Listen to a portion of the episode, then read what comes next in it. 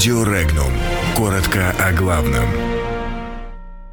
Путин высказался об инфляции, Лавров по Грузии и США. Берлускони является подследственным по делу об убийствах.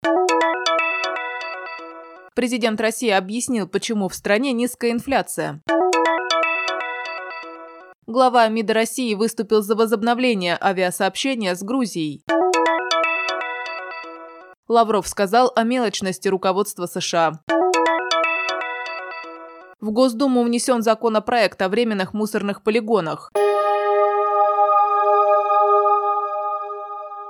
Сильвио Берлускони является подследственным по делу об убийствах, совершенных мафией в 1993 году. Дело расследуется прокуратурой Флоренции. О привлечении Берлускони к этому расследованию стало известно во время другого процесса, проходящего в Палермо. Берлускони подозревают в том, что он является одним из скрытых заказчиков упомянутых преступлений.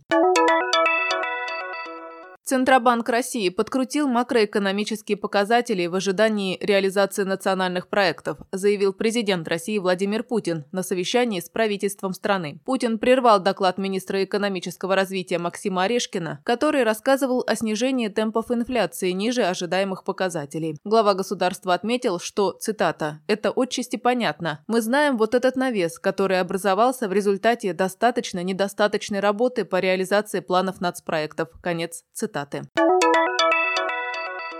Министр иностранных дел России Сергей Лавров считает возможным возобновить прямое авиасообщение с Грузией, приостановленное по инициативе российской стороны с июля. Лавров высказал мнение, что восстановить авиасообщение было бы правильно с учетом того, что большинство грузинского населения осознало контрпродуктивный провокационный характер той выходки, которая произошла в грузинском парламенте, когда там заседала Межпарламентская ассамблея православия.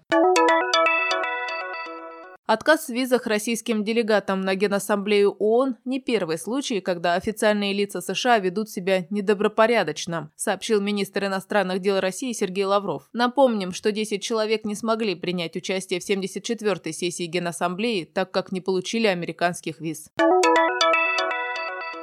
Законопроект, позволяющий размещать мусорные полигоны в малодоступных местах, внесло в Госдуму Заксобрание Ненецкого автономного округа. Предусматривается возможность накопления твердых коммунальных отходов в местах накопления отходов, не имеющих круглогодичной связи с сетью автомобильных дорог общего пользования в соответствии с территориальной схемой. Поправки предполагают и временное ограничение расположения свалки, не более чем 36 месяцев. Подробности читайте на сайте Regnum.ru.